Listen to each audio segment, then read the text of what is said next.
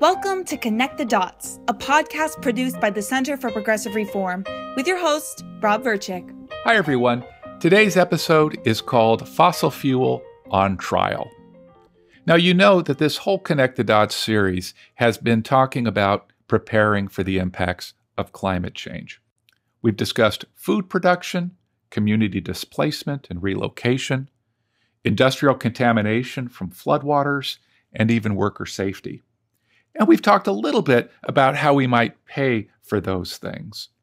But today we're going to take a deep dive into one of those options litigation, which I'm sure, being that I'm a law professor hosting this podcast, is not a surprise to you. What might surprise you are all of the states and municipalities in the country that are currently suing fossil fuel related industries over the impacts of climate change. So, on the list of municipalities and states that have brought cases like this are the state of Rhode Island, the city of Baltimore, New York City, King County, Washington, and in California, a slew City of Santa Cruz, San Mateo County, Imperial Beach, San Francisco. Also on that list is Marin County. Now, Marin County, as many of you know, lies just across the Golden Gate Bridge from San Francisco. It's the home of the Muir Woods Redwood Forest, the Point Reyes National Seashore, San Quentin Prison, and George Lucas's Skywalker Ranch. Recently, I had the opportunity to interview Kate Sears, who serves on the Marin County Board of Supervisors. Supervisor Sears was an attorney in private practice for 16 years before joining the consumer law section of the California Attorney General's office in 2005. As supervising Deputy Attorney General, Ms. Sears negotiated a multi million dollar settlement with Countrywide for predatory lending, and she also supervised legal teams investigating a wide variety of fraudulent conduct relating to the financial crisis. Today, I'll be talking to Supervisor Sears specifically about the climate change lawsuit brought by the county. We'll be talking about the nature of that lawsuit, the damages they're seeking, the legal theories that are involved, and why this case is taking so long, over a year, just to determine what law applies and what judge should hear the case. Now, there was so much to talk about and so many interesting stories along the way that we decided to take the entire interview with Kate Sears and divide it up. So we're going to hear about 15 to 20 minutes of that interview today in this episode. And then in the last episode of our series, episode six, we'll have the second part of my interview with Kate Sears. After the first part of the interview with Kate Sears in this episode, I'm going to take you to a conference in Nuremberg, Germany, where social scientists recently gathered from all over the world to discuss some of the toughest international issues related to disaster hazards, including those related to climate change. I did some really short interviews there on my iPhone, including a few that took place in a local beer garden. That's right, researchers and activists, we get thirsty too. So stay tuned for that at the end of this episode. So let's go to my interview with Kate Sears, a former Deputy Attorney General for the state of California and now a supervisor for Marin County. The county, as I noted, is suing Chevron and several other oil and gas companies for damages that the county attributes to climate change impacts. I asked Supervisor Sears why the county was bringing this lawsuit and what it hoped to achieve as a result.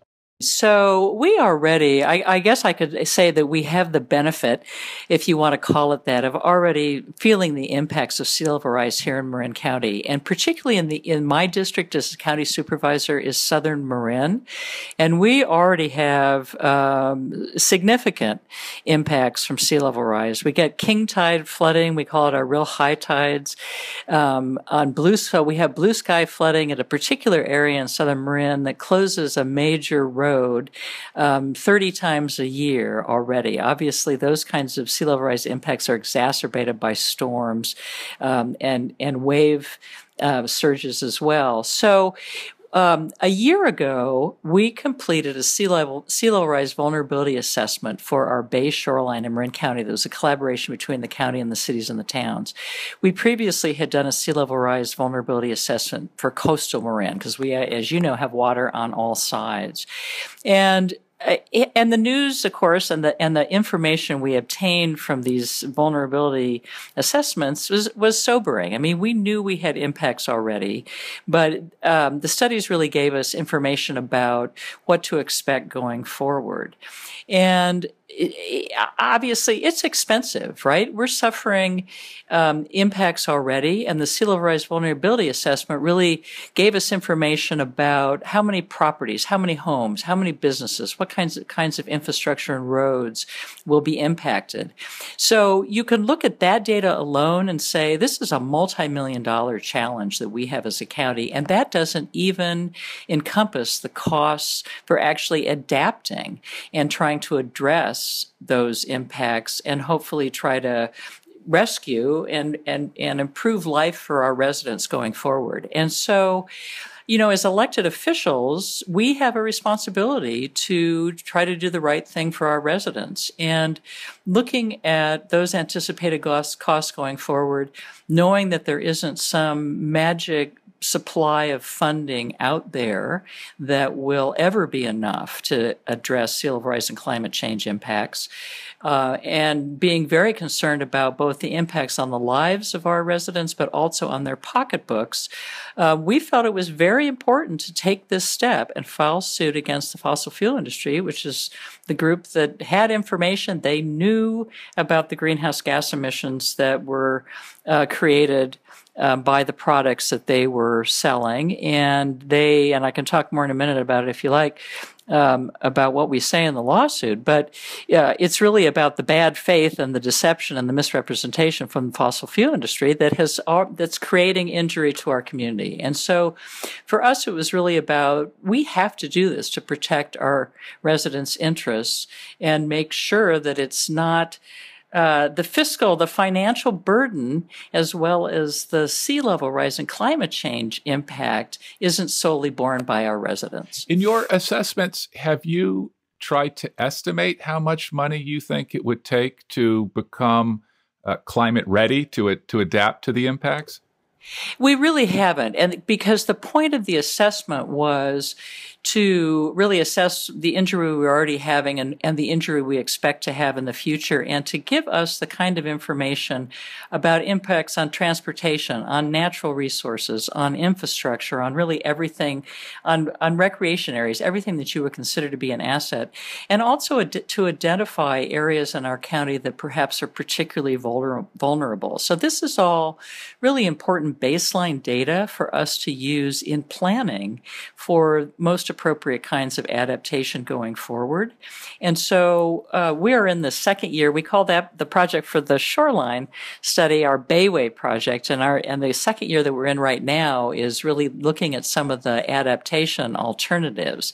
And so I'd say we're, you know, we're moving in the direction of, of putting cost estimates on, and we have um, sort of estimates if if you just take the number of properties, how many millions? I think it's actually up in the billions uh, of value is going to be lost just by the sheer impact of sea level rise. But again, we haven't yet uh, figured out what the cost of adaptation would be because obviously yeah, you need to plan for what you want to do and, and figure out what's mo- most appropriate. But but already, I'll tell you, there's this one area in, in um, southern Marin that I mentioned that that already floods 30 times a year, and it's it's at a junction of Highway 101 and a turnoff. Um, it's Shoreline Highway that is the access point for Muir Woods sure. and Stinson Beach and points on the coast. It's also one of only two roads in and out of Mill Valley and Tam Valley where a lot of people live. And that area, I mean, it, the flooding there in the storms of December of last year were extraordinary. I mean, it, it, there's a multi-use pathway that's the most heavily used multi-use pathway in all of the county, and it was completely underwater. There's a wonderful picture you can find on the internet of a stand-up paddleboard fella out there on what was the bike and ped path, um, and so, but when we have talked, when I've talked to Caltrans, our state transportation agency, about what can we do as soon as we can do do it to alleviate flooding in just that one area, because as you can you can imagine, our residents say to me, "When are you going to raise the road?"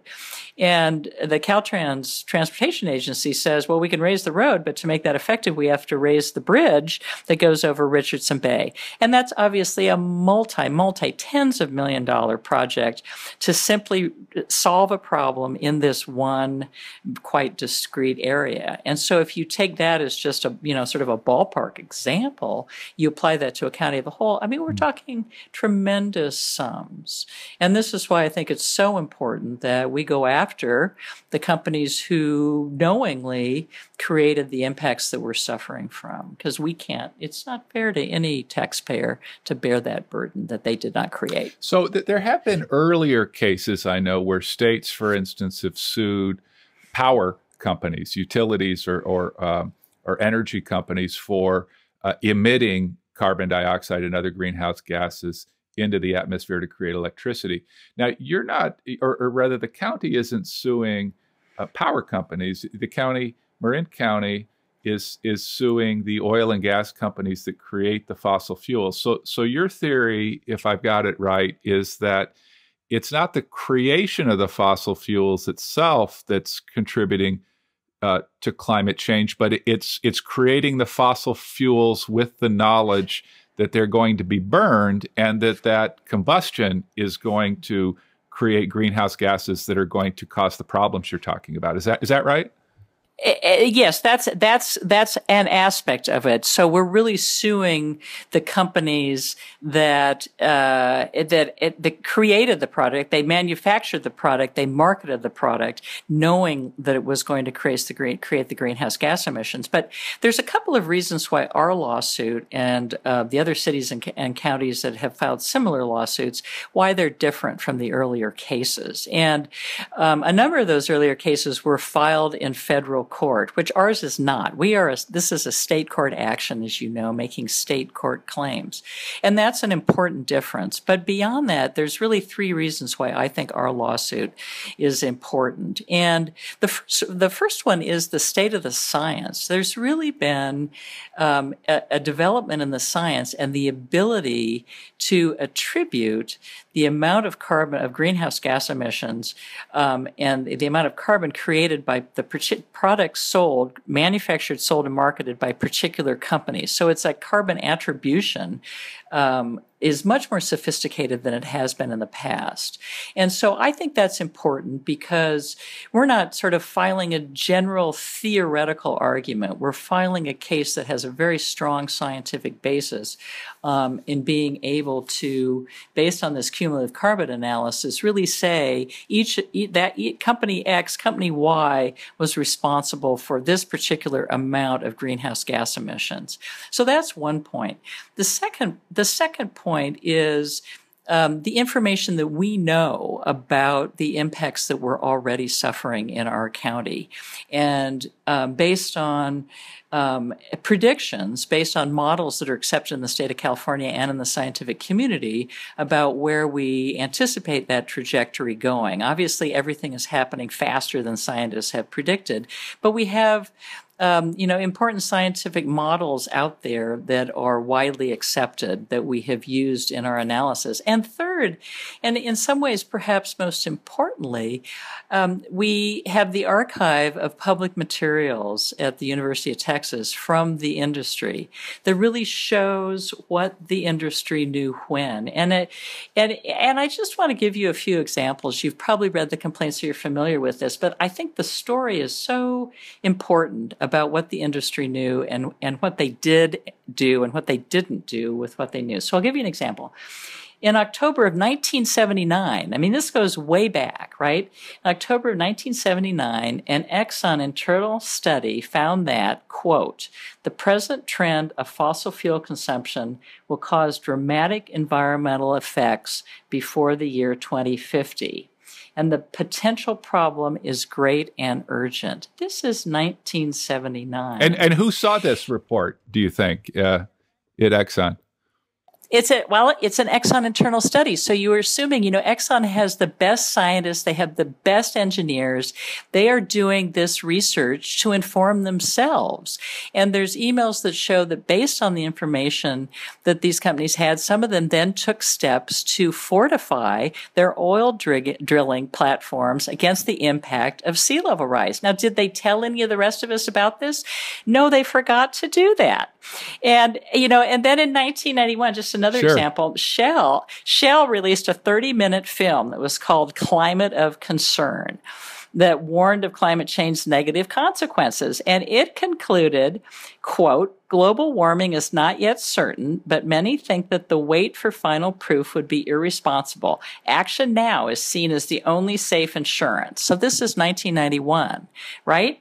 Did they, they could have put this knowledge to good use right? And, but did they do that? No, they didn't. So instead of really sharing that information and ta- instead of taking steps to reduce the greenhouse gas emissions from their products, they launched a public campaign. And this is all from these public documents, right?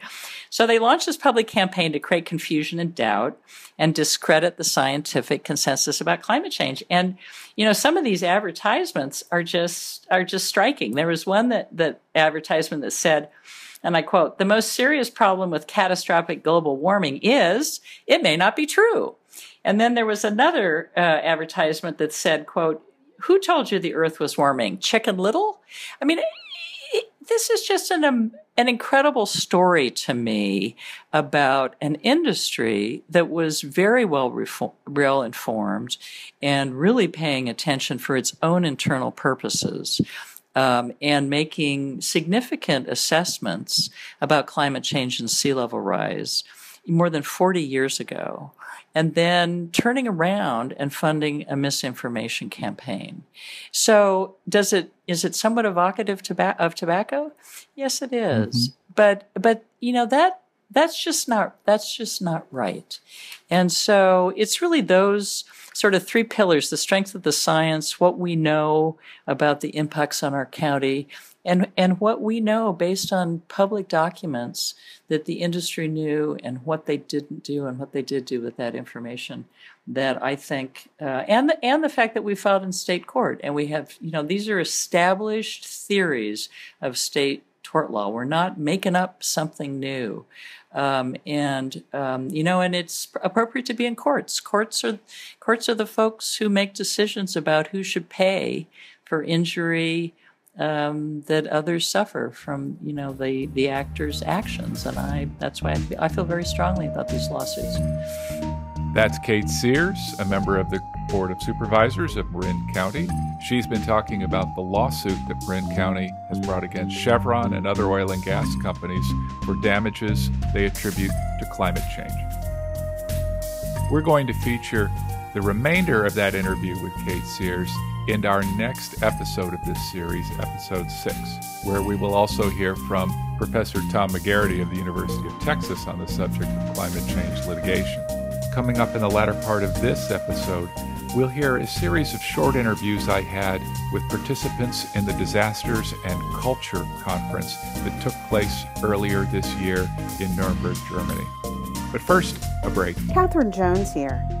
If you like what you're hearing today, drop us a line, give us your thoughts, or just sign up for our emails, which we promise to send sparingly. And if you really think our environment, health, and regulatory safety net is worth fighting for, we'd gladly appreciate a donation. As operations manager for the Center for Progressive Reform, I can tell you that everything we do, like this podcast, is supported 100% by donation from folks like you who care. Thanks for listening and being here to connect the dots with us.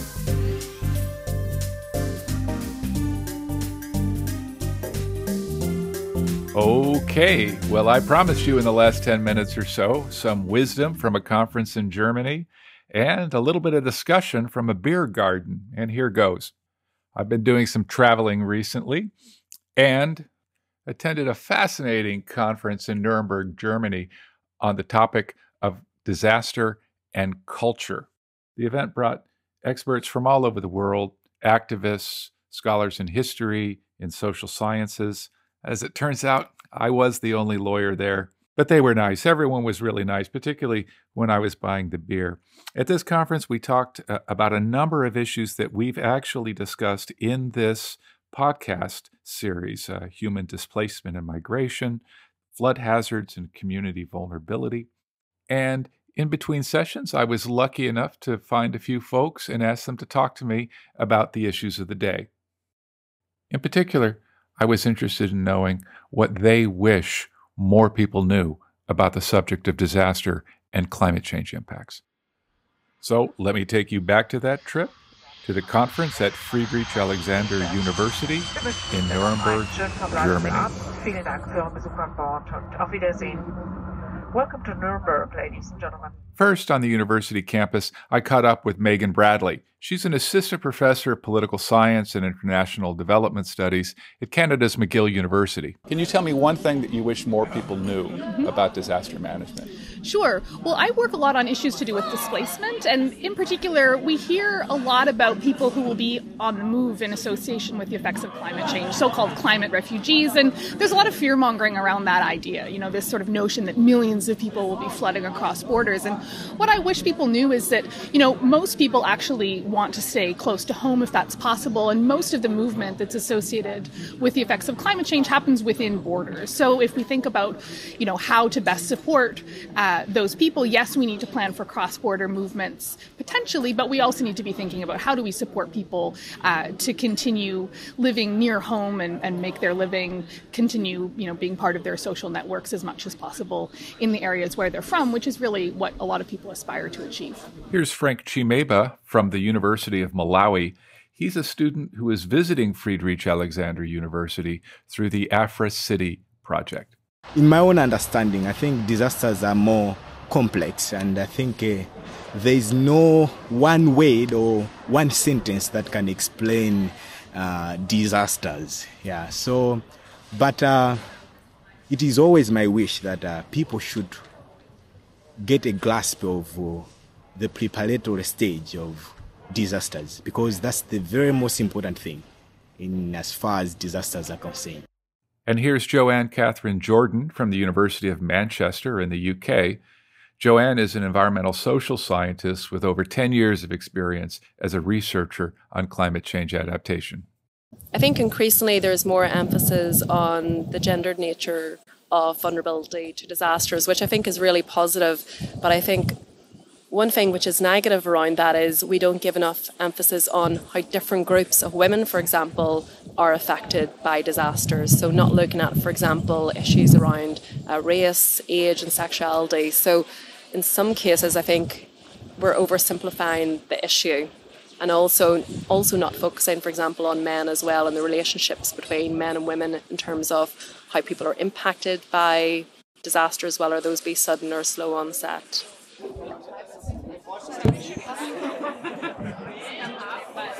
Later on, at one of Nuremberg's many beer gardens, I found myself talking with Greg Bankoff, an historical geographer at the University of Hull in the UK, and also with the development expert Terry Cannon. My iPhone still had a little juice in it, so I flipped it on. What's the one thing you would you wish people knew about? One thing that you wish they knew more about having to do with disaster risk reduction? The one thing that I would like people to more, know more about is the fact that actually urban fire is a really important issue for about 95% of the world's population.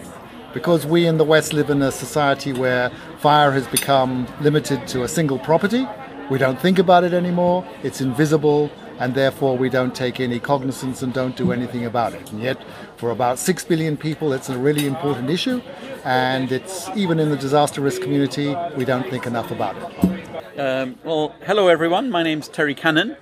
I work at the Institute of Development Studies, which is in also in Britain, and I have been working on disaster risk reduction for quite a few years.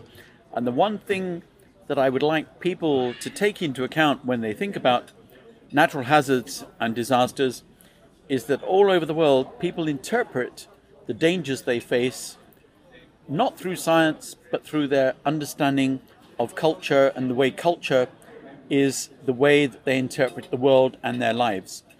And this means that they may have very, very different interpretations and perceptions of the risks they face.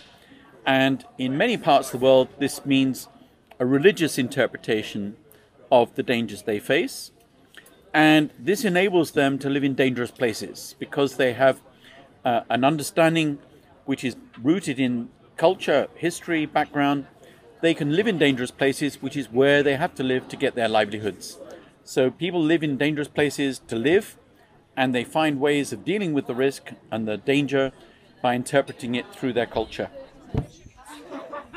Now, I've known Greg and Terry for a while, and they give as good as they get. So after Greg ordered the first round, it wasn't long until they were asking me to answer the question that I've been asking everyone else all day long. It's me, Rob Verchick, and uh, the one thing that I wish people knew more about in thinking about disaster risk reduction is I wish we would spend more time in our societies thinking about preparation and planning rather than how to respond to uh, disasters. It's, it's, it's, of course, very important to respond correctly to disasters, but I think that, that governments and communities don't spend enough time thinking about how to minimize the risks of flooding, of fires, um, of, of, heat stress and electrical outages and these kinds of things.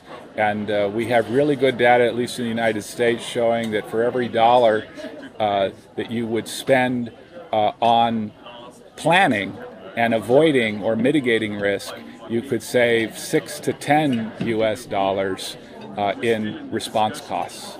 And we've got really good data on that, but it's always harder to spend money early than spend money later.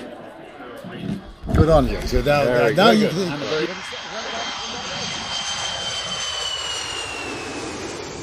And that's a wrap.